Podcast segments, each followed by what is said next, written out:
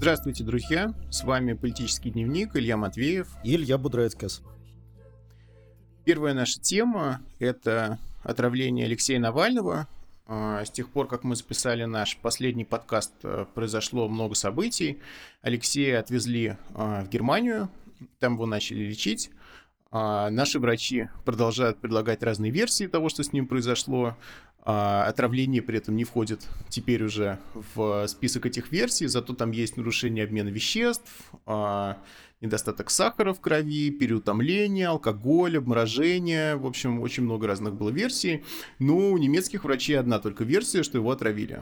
Причем э, отравили веществом, которое входит в категорию отравляющих веществ, в которую новичок входит такое отравляющее вещество там на коленке ты не сделаешь, для этого нужна специальная высококлассная лаборатория, и а, все это, конечно, для России выглядит а, достаточно плохо.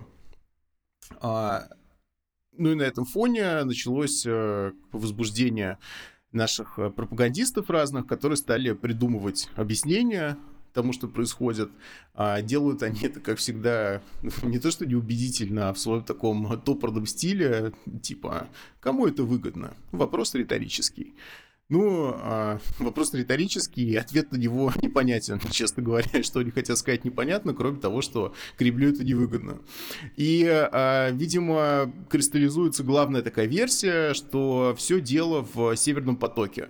Северный поток — это трубопровод для российского газа в Германию, новый, который построен уже более чем на 90%, и а, все это какая-то вот с Навальным сложная провокация для того, чтобы не дать России достроить и запустить Северный поток.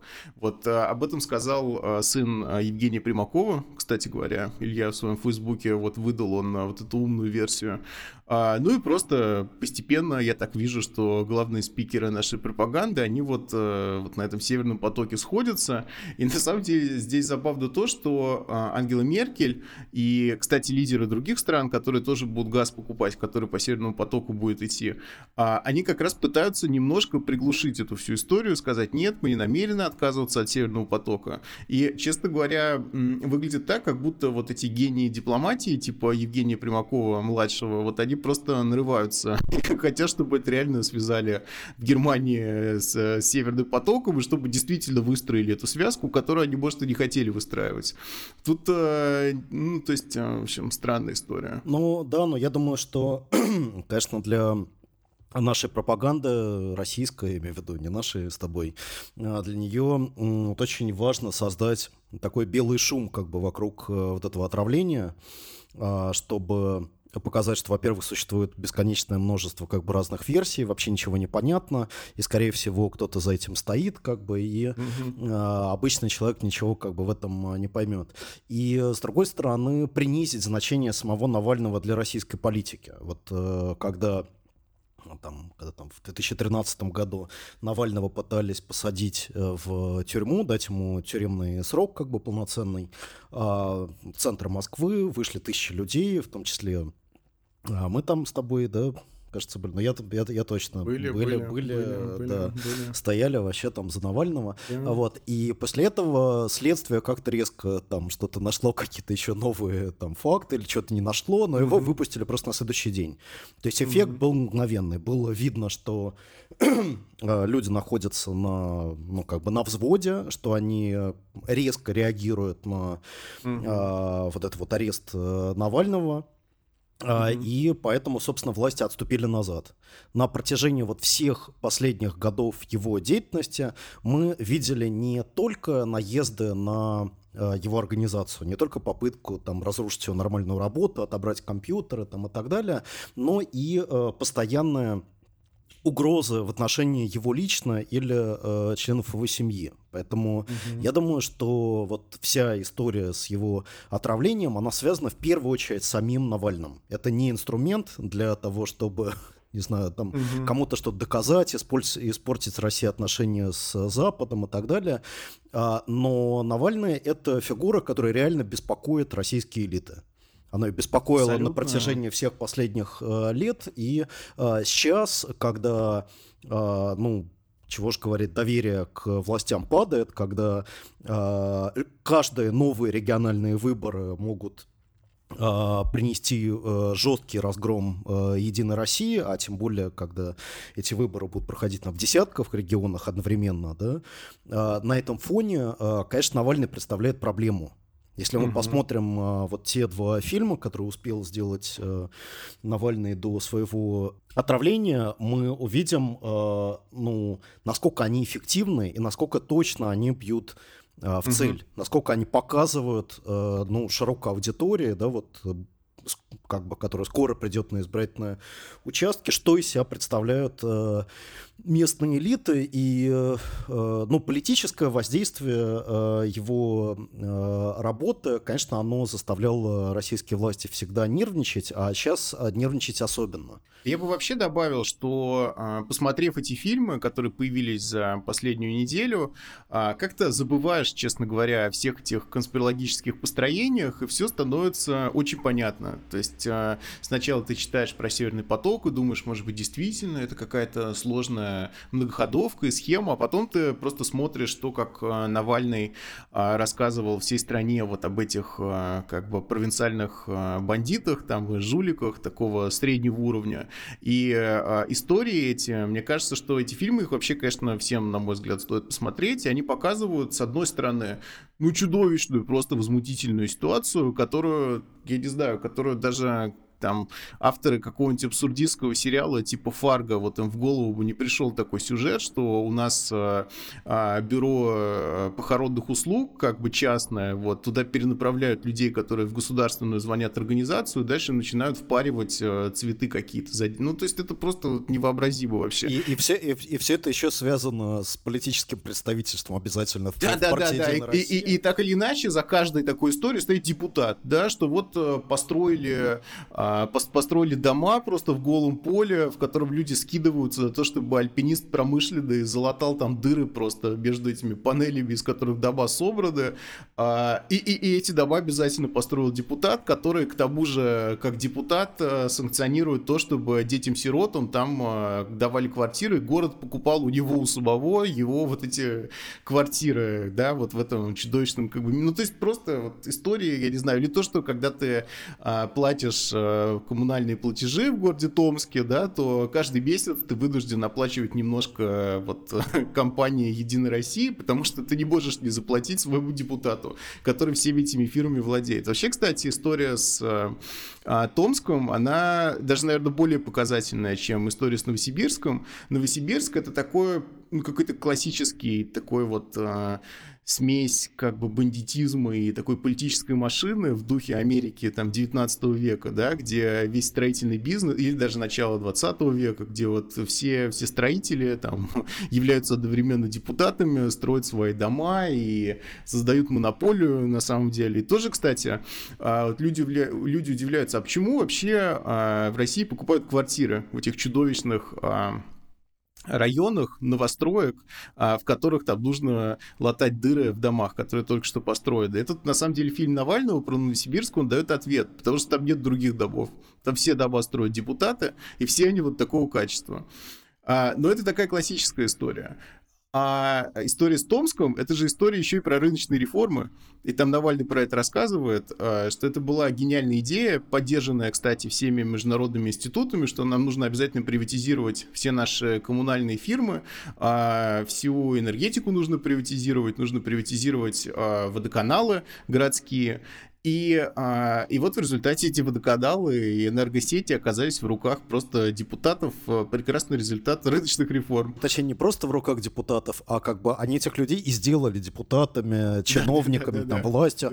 То есть это просто рождение вот Единой России из духа приватизации жилищно-коммунального хозяйства. Приватизированного водоканала, да. Да, просто как бы вода, жилье, ремонт там и так далее, они были разделены между, так сказать, какими-то вот новыми собственниками, и эти новые собственники, они стали, э, собственно, э, членами, членами, да, просто Единой России. Вот партия Единой России, она из этих людей состоит. И, да, да. А... Хозяева города в прямом смысле, да, в прямом смысле хозяева всего, что в этом городе есть.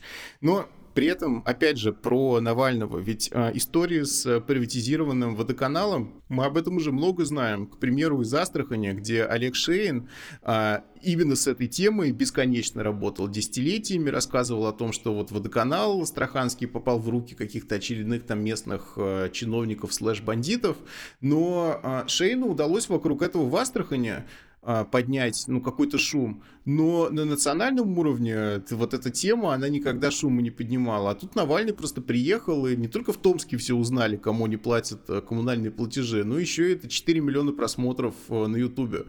Вот, поэтому, естественно, наши российские власти очень хорошо понимают, кто такой Навальный, и, и, и весь этот белый шум, как ты правильно сказал, он очень быстро заканчивается, когда ты просто посмотришь эти ролики.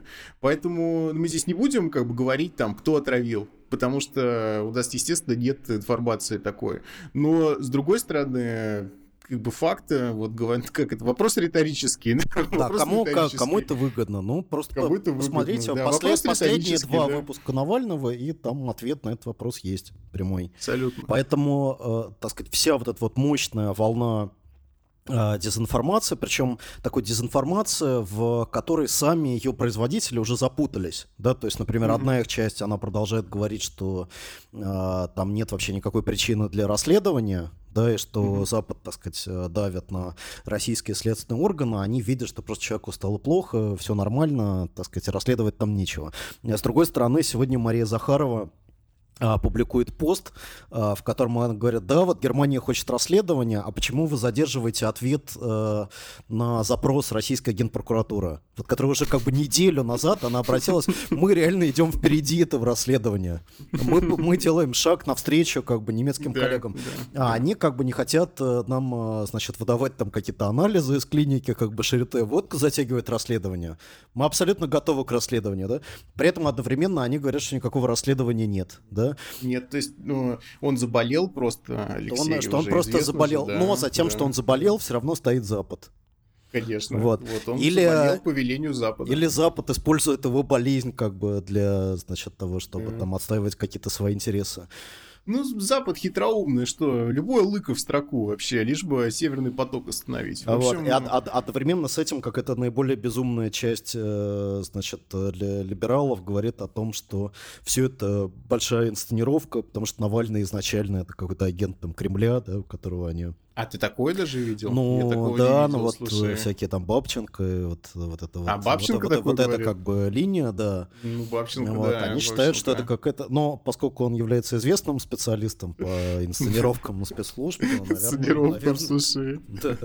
Наверное, у него точная какая-то информация. Да, но группа инсценировщиков, это множество им самим заканчивается просто. Это вот первый и последний случай инсценировки вообще. Ну ладно, зато на Макаронинку ему перевели немножко денег после того, как он написал про это. Да, но на самом деле, конечно, вся эта ситуация, она очень тревожная. Вот, и в центре ее все-таки находятся не интересы каких-либо государств, да, и каких-то там скрытых а, кланов внутри спецслужб, а прежде всего наши интересы интересы граждан России, интересы тех, для кого важна э, демократическая политика, э, для кого важна борьба против э, существующих вот этих э, коррумпированных э, элит. И, в общем, то, что случилось с Навальным, это прямо жест, направленный против э, тех, для э, кого это важно, тех, для кого важна активная политическая э, позиция в стране, поэтому, э, ну, мне кажется, очень важно следить за этой ситуацией и быть готовым, ну, как бы реагировать на ее э, какие-то э, конкретные повороты. Да. Ну и требовать ответов, продолжать требовать, требовать ответов, и не, да. и не оставаться просто зрителем в, в отношении происходящего. Хорошо. Из этого сюжета, э, из нашей российской жизни, перейдем к сюжетам из американской жизни. А, в США приближаются выборы, которые пройдут а, уже, кстати, через два месяца, в начале ноября. Интересно, кстати, что у нас в России особенно не обсуждают всю эту ситуацию. Конечно, интерес к нынешним выборам не сравним с тем, что было, когда Трампа выбирали 4 года назад. Но, тем не менее, в Америке происходит интересная коллизия, связанная с этими выборами.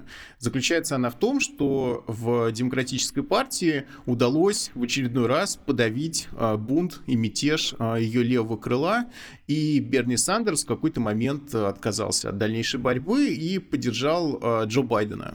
Вот принципе, тогда мы обсуждали, а, вовремя он это сделал, или стоило ему еще побороться, или стоило там до лета и до съезда Демократической партии бороться и пытаться там даже противостоять Байдену. Но по большому счету в тот момент, когда ряды как бы демократических этих элит сомкнулись, уже стало понятно, что вот они остановились на Байдене. Но они сделали это зачем? Какое было главное объяснение? Что радикал Сандерс, он не сможет мобилизовать а, нужное количество голосов. Зато Байден сможет может э, мобилизовать голоса э, центристов, умеренных, ну, демократов, во-первых, во-вторых, э, как бы людей, которые никакой, никакой партии не принадлежат, но которые тоже выбирают между каким-то вот а, а, как бы разумной альтернативой Трампу. И даже умеренные республиканцы, которым не нравится Трамп, которым не нравятся его вот эти все выкидоны, да, вот они проголосуют а, за Байдена. И вот сейчас а, вышел а, опрос, который показывает, что количество республиканцев, которые намерены за Байдена голосовать, их всего 5%, то есть а, на грани статистической погрешности, погрешности, и это меньше, чем количество республиканцев, проголосовавших за Обаму и проголосовавших на прошлых выборах даже за Хиллари Клинтон. То есть э, вся эта стратегия полностью провалилась, а, более того, среди independents, среди тех, кто ну, как бы не принадлежит ни к демократам, ни к республиканцам, у Трампа по-прежнему гигантский перевес. И а, вот эта вся ставка на центризм и на умеренность а, демократов, она ну, уже сейчас видно провалилась. Конечно, по опросам Байден выигрывает у Трампа. Но, с другой стороны, Хиллари тоже выигрывала у, у Трампа по всем опросам, причем выигрывала с большим даже перевесом, чем сейчас Байден. Его перевес вес э, довольно незначительный. честно говоря, дело идет к тому, что демократы опять проиграют и выберут Трампа из-за их вот этой а, стратегии. Но действительно, да, стратегия Байдена, она а, похожа немного вот на лозунг а, партии кадетов в 1905 году, что слева врагов нет.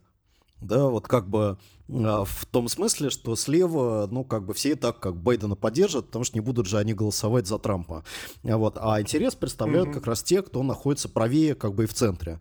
И вот им Байден пытается, собственно, продать свою главную историю о том, что э, его президентская кампания это возвращение к норме.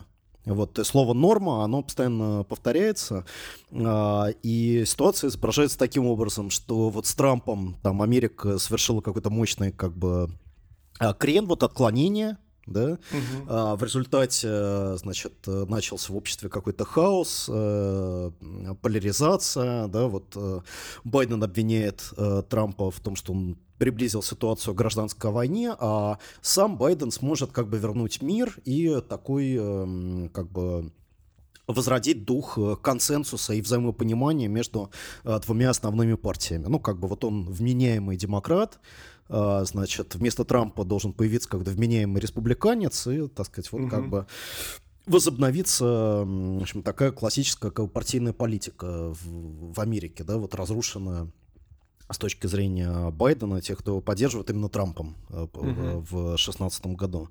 Вот. Но с другой стороны, а, те, кто поддерживает Байдена условно слева, поддерживает его как единственную реальную альтернативу Трампу, они требуют ну, каких-то серьезных изменений в его программе. Да, и uh-huh. эти изменения, они а, поддерживаться даже не только какими-то там такими явно левыми группами, да, но и более-менее а, стратегически мыслящими э, людьми даже из элиты. Вот, например, есть э, такая организация, которая называется э, «Патриотические миллиардеры», вот. Миллионеры. Миллионеры, извини, да. Миллионеры. Патриотические миллионеры.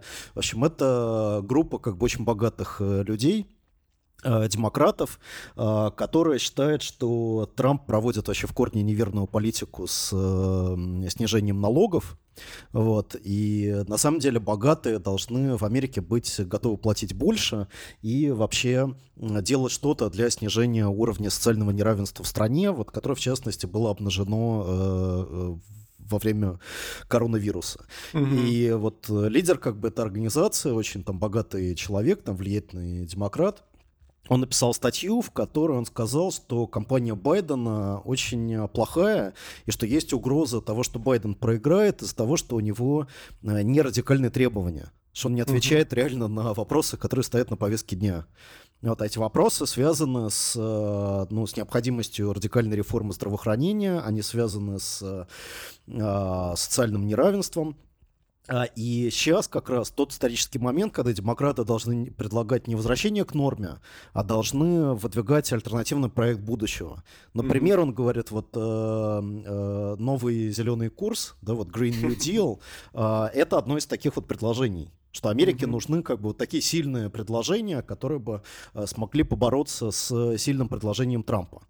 Uh-huh. Вот. И, э, в принципе, э, за вот этими рассуждениями стоит, э, конечно, понимание того, что многие, ну, как бы молодые радикальные такие вот прогрессивные избиратели, они могут просто не пойти на избирательный участок, чтобы голосовать за Байдена. Вот, потому что, ну, как бы меньше всего они хотят возвращения к вот этой норме, да, когда просто как бы демократы и республиканцы наверху решают как бы свои, свои да. дела. Более того, а, вот эта история с тем, что демократы защищают статус-кво от а, вызова со стороны республиканцев, это уже было в 2016 году, но а, сейчас это стало еще более абсурдно, потому что коронавирус в США оказал гораздо более серьезные там эффект, чем даже в Европе, и а, там 40 миллионов человек а, под угрозой выселения, потому что им нечем платить за жилье, 26 миллионов человек, а, ну, фактически угроза голода над ними нависла, потому что им, а, потому что у них нет работы, им нечего есть, да, и в этой ситуации а, Джо Байден, конечно, никого там не возбуждает, и а, это очень странная история. Дело же не только в Америке, мы видим, что по всему миру ну, происходит поливение там традиционных э, социал-демократических каких-то левоцентристских партий. А, очевидно, что общественное мнение неуклонно идет в эту сторону. И, а, ну, просто так, наверное, вдруг люди типа Сандерса и Корбина, ну, наверное, они не становились бы такими фигурами в своих партиях. То есть очевидно, что как бы ветер истории дует в эту сторону. И при этом мы видим какую-то мелочную такую возню а, каких-то старых элит. Ну, мы видели это с Корбином, мы видим это с Сандерсом, которые пытаются, как, очевидно, уже уходящую в прошлое, устаревшую стратегию использовать а, того, что нужно вот занять а, эту нишу радикального центра и пытаться оттуда привлечь каких-то вот непонятных людей без убеждений, которые ничего не решили. И вот и Байден почему-то им понравится, да. Вот, то есть, а, почему-то так долго Америку обсуждаем? Не просто потому, что мы разные новости обсуждаем в политическом дневнике, вот в Америке новости, а потому что это важный очень пример того, что происходит. Что когда сначала а, Корбин потерпел поражение, потом Сандерс потерпел поражение, а, пошли разговоры о том, что вообще вся эта левая волна вот в Европе, в США, в развитых странах, все это на самом деле какое-то поверхностное явление, сейчас все вернется на круги своя. Совершенно очевидно, что это не так, что подавив этот левый мятеж, э, элиты ничего не добились, и сейчас они будут просто проигрывать все время, они будут проигрывать а, правым экстремистам, и, конечно, часть элит уже сделала выбор в пользу самого правого экстремизма, решил просто слиться как бы вот с этой новой а, адской угрозой, да, и Борис Джонсон, например, решил просто сам стать таким же вот, ну, как бы консервативная партия, там, даже не он сам, а вся партия решила просто стать правопопулистской партией, чтобы все время побеждать у либористов, которые продолжают отвергать свой радикальный этот компонент, да, вот, а, то есть... А, победить Корбина и победить Сандерса, честно говоря, это ну, ничего не даст. Ни, ни демократам, ни либористам, там, блейристского толка, это ничего им не даст э, ни в краткосрочной, ни в долгосрочной перспективе. По-прежнему они а, в тупике. И а, единственный выход — это поворот влево. Вот. И а, вопрос, когда и как этот поворот произойдет, потому что, ну, понятно, что э, все будет просто деградировать, то есть сама политика будет деградировать, и э, будут какие-то экстремальные, как бы консервативные, там, э, конспирологические движения выходить на сцену, о чем мы сейчас поговорим. И в этой ситуации какой-то осмысленная, ну, как бы левая программа, ее будет все сложнее и сложнее реализовать, они просто оттягивают этот момент, как бы ни себе, ни людям, да? При, при этом понятно, что даже если ценой там огромного напряжения усилий Байдена удастся там на несколько процентов обыграть а, Трампа и стать президентом, он будет слабым президентом, он будет подвергаться критике как бы и справа, и слева, и на следующих выборах э, оппонентом демократов э, будет, если не Трамп, то республиканец, который будет играть в его же игру. То есть, который mm-hmm. не будет говорить, что как бы окей, окей, давайте это забудем, вернемся к норме снова, да.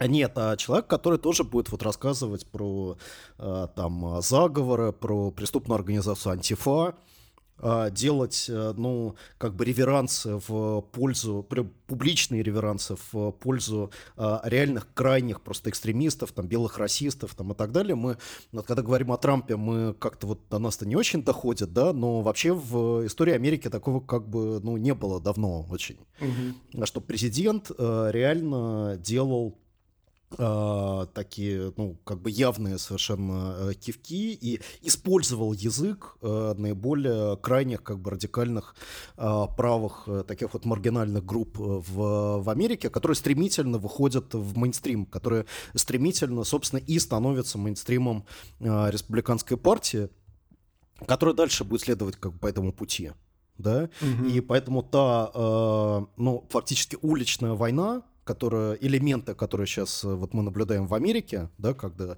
выходят как бы крайне левые, там расовые меньшинства, на них нападают крайне правые с оружием, и полиция, которая фактически как бы их прикрывает, а иногда и напрямую а, участвуют в а, вооруженном таком вот подавлении как протестующих, а, вот эта поляризация, она все больше будет э, находить и свое выражение в политике. Собственно, мы сейчас уже видим, угу. как за этой поляризацией стоит реальное политическое столкновение, когда по одну сторону находится Трамп, по другую, ну, так скажем, такая левая социалистическая часть либо демократов, либо, так сказать, такого еще более левого радикального спектра. В общем, социализм или варварство. Все уже было сказано, просто актуально, как никогда не было актуально. А нормы, а нормы нет.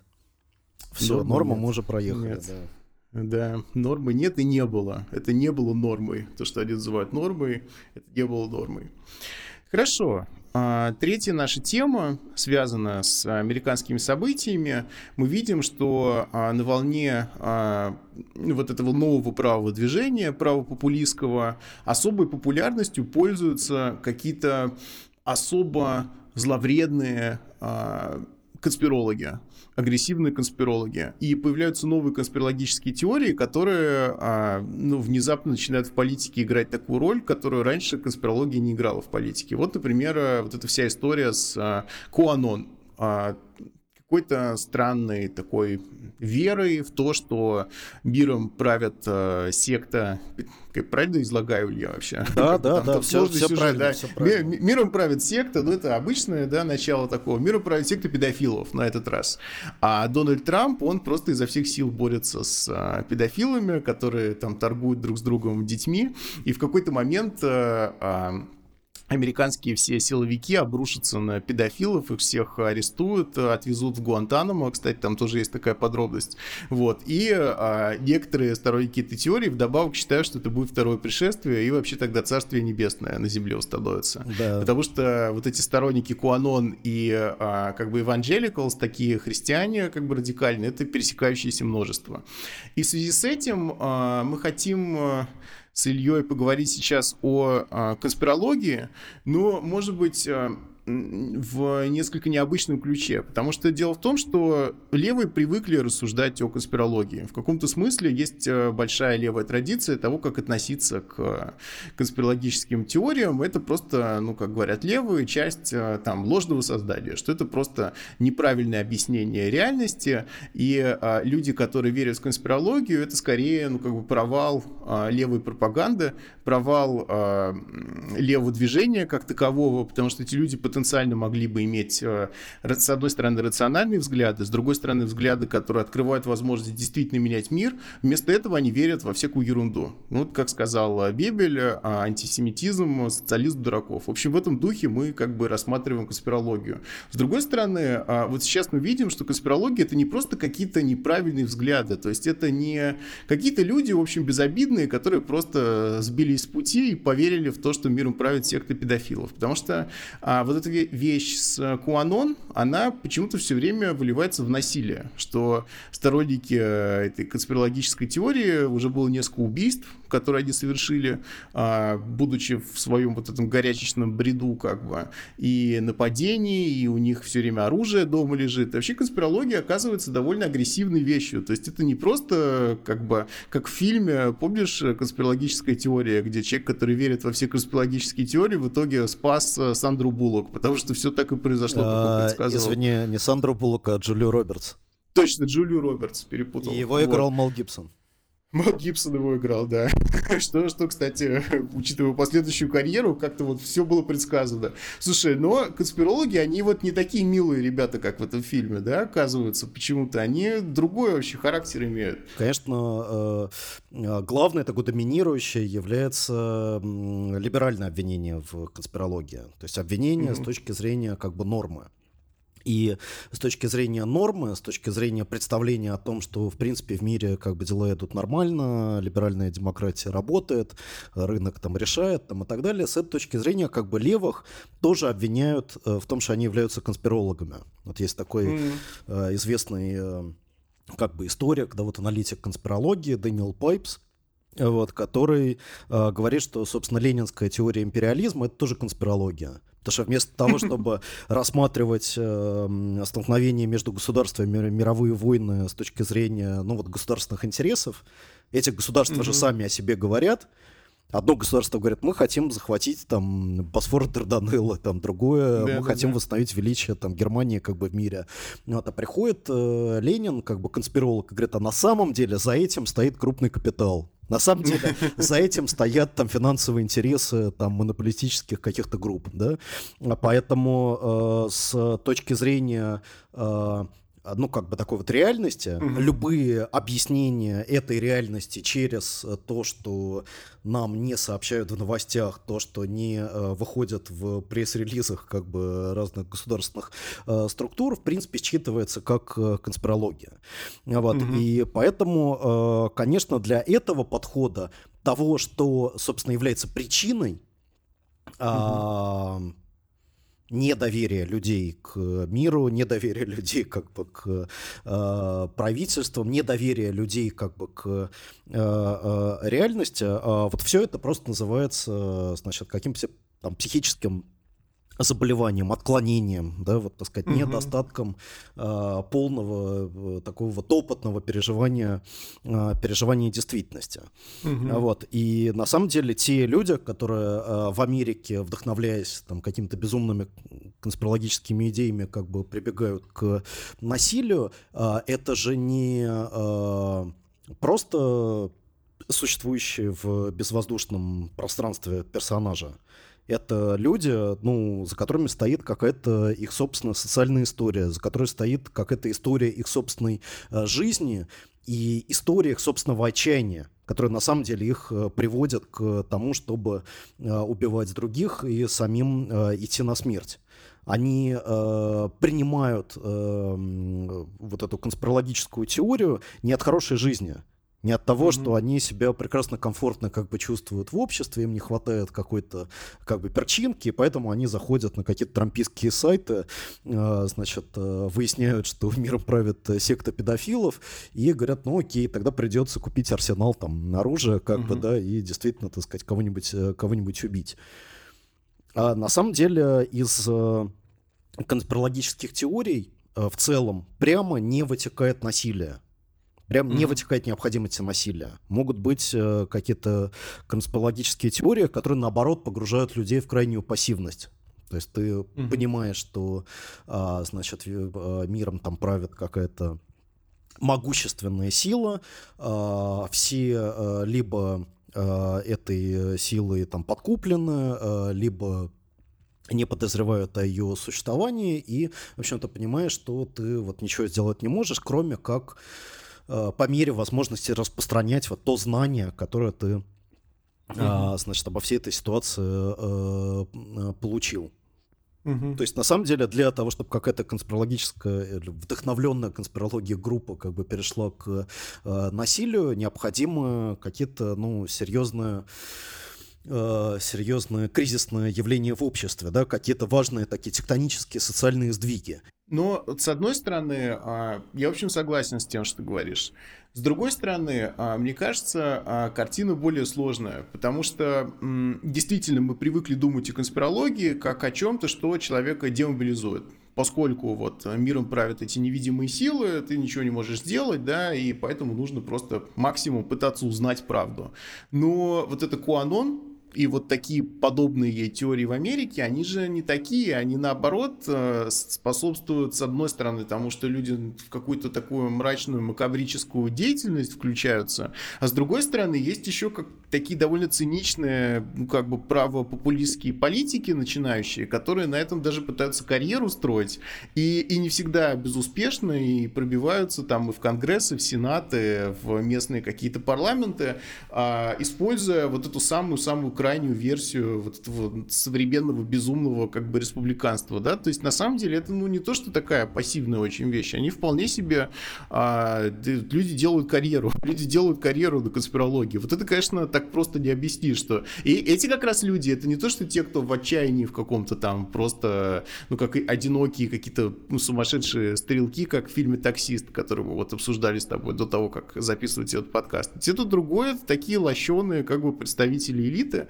которые просто, ну, используют, с одной стороны, традиционную какую-то вот эту правую иконографию, там, с, с оружием фотографируются на фоне, там, каких-то стогов сена, там, у себя на ферме, вот, а еще они конспирологи, еще они верят в Куанон, в то, что Дональд Трамп борется с педофилами и все такое прочее. Таких людей довольно много. Это вот, конечно, вот этот цинизм, его трудно как-то, да, с твоим объяснением а, нет, связать. Нет, я думаю, что он как бы прямо связывается, потому потому что э, на самом деле цинизм и конспирология, они с друг другом как бы очень э, тесно связаны, потому что э, политическое послание, которое выражается в том, что да вообще никому нельзя верить на слово, да вообще за всем стоят какие-то интересы, нужно искать того, кому выгодно, а вся политика там это сплошная как бы грязь и решают на самом деле не те, кого мы видим на экране, а совсем другие люди. Вот создание вот такой вот атмосферы, которая в принципе активно создается и в России, да, и российскими медиа, угу. да, то есть угу. я бы даже бы мог бы утверждать, что отчасти вот российская государственная пропаганда, она используют э, такое конспирологическое подозрение Конечно, и да. конспирологическую пассивность. Не потому, что она э, ангажированно выступает от имени каких-то конспирологических теорий, но она, как бы говорят, там, никому нельзя доверять, там нужно искать э, того, кто за этим там стоит, а, смотрите там, а, как бы, что делает Сора, смотрите, что делает Гейтс. Мы как бы не хотим ни на что конкретное намекать, но учитесь как бы вот э, самостоятельно концы с концами как бы сводить. Да мы даже начали с этого в начале, когда мы говорили про Навального. Это же именно это, собственно, это такая вот ну, параноидный стиль, да. конспирология на пользу. Но вот то, что, то, что, то, что называется альтернативные факты да, что на самом деле ни, никакие факты полностью не исчерпывают реальность да, потому что всегда найдутся какие-то другие как бы факты, при помощи которых можно выстроить какую-то альтернативную, э, альтернативную версию событий. Да. Вот. И э, вот такой, такая вот атмосфера как бы цинизма, атмосфера, которую производит э, и российская пропаганда, атмосфера, которую производит Трамп, очень активно. Угу. Он же сам не является как бы каким-то конспирологическим пророком, да, но он просто, э, э, так сказать, расширяет вот действие вот этой атмосферы э, цинизма, да, атмосфера цинизма, которая является питательной э, почвой для э, конспирологии, потому что, в принципе, конспирология, она вырастает из недоверия к к реальности, в том числе к э, реальности там, государства, да, существующего политического порядка и той как бы, версии событий, которую как бы, вот этот вот порядок выдает. В Америке она напрямую связана с идеей о том, что власть американского народа на самом деле узурпирована, что на самом деле народ как бы в Америке не правит да, и угу. а, там эта власть, она узурпирована большим правительством, она узурпирована э, deep state, да, то есть какими-то тайными угу. структурами там или спецслужбами внутри государства. Она очень часто связана с деятельностью тех или иных государственных агентств, которые напрямую не подотчетны избранным э, органам, да, там НАСА, ЦРУ, АНБ там и так далее, вот эти э, структуры, э, они реально очень часто присутствуют в качестве героев э, разных американских конспирологических теорий, и совершенно не случайно, потому что они реально никому не подконтрольны, да, у них закрытый бюджет, mm-hmm. у них закрытое руководство, у них своя собственная повестка, а их э, как бы полная непрозрачность, она, в общем, э, ну, провоцирует на то, чтобы, так сказать, думать, а что же они на самом деле делают, да, а, какой, а кому они на самом деле служат. В общем, э, в итоге опять все упирается в то, что ну, как бы конспирология является продуктом социального развития, социальных отношений, а не индивидуальным каким-то проступком, да, что просто есть, есть на свете дураки, которые верят в конспирологию, их примерно одинаковое количество, с этим ничего нельзя сделать, поэтому нужно просто смириться. Мне кажется, что в итоге либеральная мысль по поводу конспирологии сводится к этому, да, что есть какая-то вот э, фиксированная группа людей, которым там уже не помочь. Вот, но э, по большому счету именно вот эта либеральная такая теплохладная позиция, что давайте вернемся к какой-то воображаемой там норме норме, когда все было хорошо, давайте просто закроем глаза и забудем про Трампа и сделаем так, чтобы его не было, она и заставляет их проигрывать и заставляет процветать конспирологию, потому что людям нужно не это. Люди не это хотят услышать, они хотят услышать э, ну, что-то, что что в идеале что-то, что их вдохновит, что-то, что будет соответствовать как бы их эмоциям там разозленным, да, вот, а, а не эту ерунду. И поэтому бороться с конспирологией просто говоря, что, ну, это, что там, где Трамп supporters там, да, вообще, white working class, такая, как бы, что white working class им уже не помочь. Вот это, конечно, тупик, в который а, американские либералы, наверное, сами себя загнали. И здесь тоже важный урок есть для России, для российской политики, что просто бороться с конспирологией, что, дескать, ну, есть конспирологи, и ладно. Вот, это ни к чему не приведет. Ну да, ну и на самом деле нужно понять, что задавать какие-то вопросы по отношению к официальным версиям того или иного события необходимо. Mm-hmm. Да, это не преступление, это не свидетельство какой-то психической как бы девиации.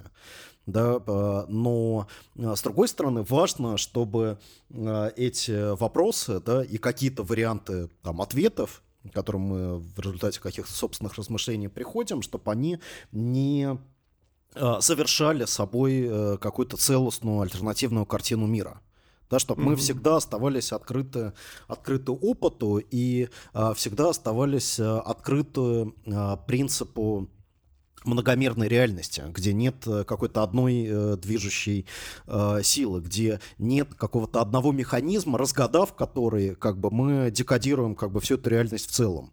Да, все поймем. Вот. То, есть, то есть, э, безусловно, заговоры существуют, да, угу. и они существуют в таком количестве и э, на стольких уровнях, сколько ни один угу. как бы конспиролог просто не может себе представить. Да, да? Да. Все эти заговоры, они находятся в абсолютно хаотическом э, таком вот состоянии по отношению друг к другу. Угу. Если мы возьмем любое такое вот непрозрачное событие, да, э, там а, ну, как бы очень многие события являются не, не, непрозрачными, да, то мы увидим, э, или точнее, если мы узнаем, как оно реально было сконструировано, да, как оно реально было сделано, как оно в действительности произошло, мы обнаружим, э, что оно было результатом э, какого-то там столкновения двух, трех там или пяти да, как бы заговоров да. на самых разных уровнях.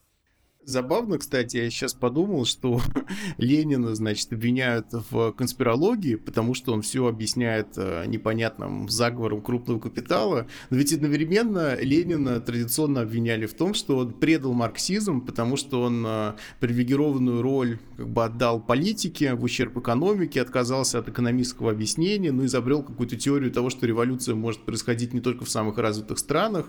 То есть э, он как бы отступил от якобы того, что является является, по мнению вот этих всех людей, как бы истинный марксизм, а одновременно оказывается конспиролог, то есть э, когда он усложняет картину, да, когда он требует конкретного анализа конкретной ситуации, это, значит, такая вот как бы эклектика на службе у циничных мотивов. А когда он а, описывает, ну, мировую ситуацию, пытается в ней логику увидеть, это конспирология. В общем, что бы Ленин не сделал, как бы... Ну, да, но здесь, наверное, как бы те, кто Ленина не любят, могут сказать, что вот, так сказать, смотрите, он и был заговорщиком, и изобретателем заговоров, да, он был конспиратором и конспирологом да. одновременно. Вот он придерживался бланкистской такой вот модели партии, да, какого-то ордена меченосцев, который угу. тайно готовит как бы переворот, ну и, в принципе, его адепты, они такую же картину мира как бы воспроизводят. Вот, поэтому э, на самом деле такой вот, э, ну, вульгарно понятый ленинизм, угу. он тоже, ну, вполне подходит под э, теорию там заговора. Да, да. Вот, то есть, в принципе, деятельность, э, например, э, там американской компартии в 30-е годы, она же не случайно стала э, значит, объектом вот такой антикоммунистической истерии, антикоммунистической конспирологии в Америке. А действительно, ну там, например, членам коммунистической партии, ну, рекомендовалось не иметь детей. Угу. Вот. Или среди членов коммунистической партии в Америке действительно работали там агенты э, НКВД. Угу. Вот, то есть, в принципе, какие-то признаки, ну, непрозрачные, дисциплинированные, законспирированные э, структуры, как ну, бы иерархи- иерархически управляемый и э, центр, который как бы находится за пределами Америки, да, в, в Москве, в принципе, вот эти все признаки, они у коммунистической партии США, ну, объективно были. Угу. Другое дело, что она не а, пыталась захватить э, власть в Америке вот таким вот образом, как э, ее э, в этом обвинял сенатор Маккарти. Угу. Не, не путем создания э, секты из высокопоставленных э, там чиновников Пентагона, голливуд, голливудских актеров там и угу. журналистов, которые тайно будут проводить в сознании американцев ложные коммунистические ценности. Угу. Вот. И коммунистическая партия США, ну, видимо, как марксистская организация говорила о том, что да, только вот восстание угнетенных масс, как бы только там деятельность организованного рабочего класса, вот, а не заговор э, как бы элитных э, педофилов, да, проникнутых угу. коммунистическими идеями. В общем, итоговый рецепт против конспирологии, что бы ни говорили либералы, это все равно марксизм потому что а, либеральное мировоззрение как бы все равно будет отталкиваться от а, как бы разрозненной такой картины, в которой, а, с одной стороны, а, нет как бы связей между, там, я не знаю, между политикой и экономикой, например, а с другой стороны, а, какие-то вещи, которые входят в основу этого мировоззрения, их нельзя ставить под вопрос. Например, что у политических явлений может быть экономическое объяснение, да. Вот, а, поэтому либералы как бы на конспирологию не смогут дать ответ. А вот марксизм — это и есть та целостная картина мира, о которой ты говорил, которая позволит как бы и структурные давать объяснения, и, и заговоры тоже как бы сделать частью этих объяснений. Поэтому Всем да. нам стоит продолжать учиться марксизму. То есть, то есть, грубо говоря, марксизм это способ одновременно и не доверять происходящему, и угу. не быть конспирологом. Да, да. И доверять в каком-то смысле, да. Доверять, да. Довер, доверять своему разуму. А, доверять, вот. но проверять. Доверять, но сказал. проверять. Вот да. отношение к реальности, которому учит марксизм. На этой прекрасной ноте мы сегодня закончим наш подкаст. Всем пока. Пока.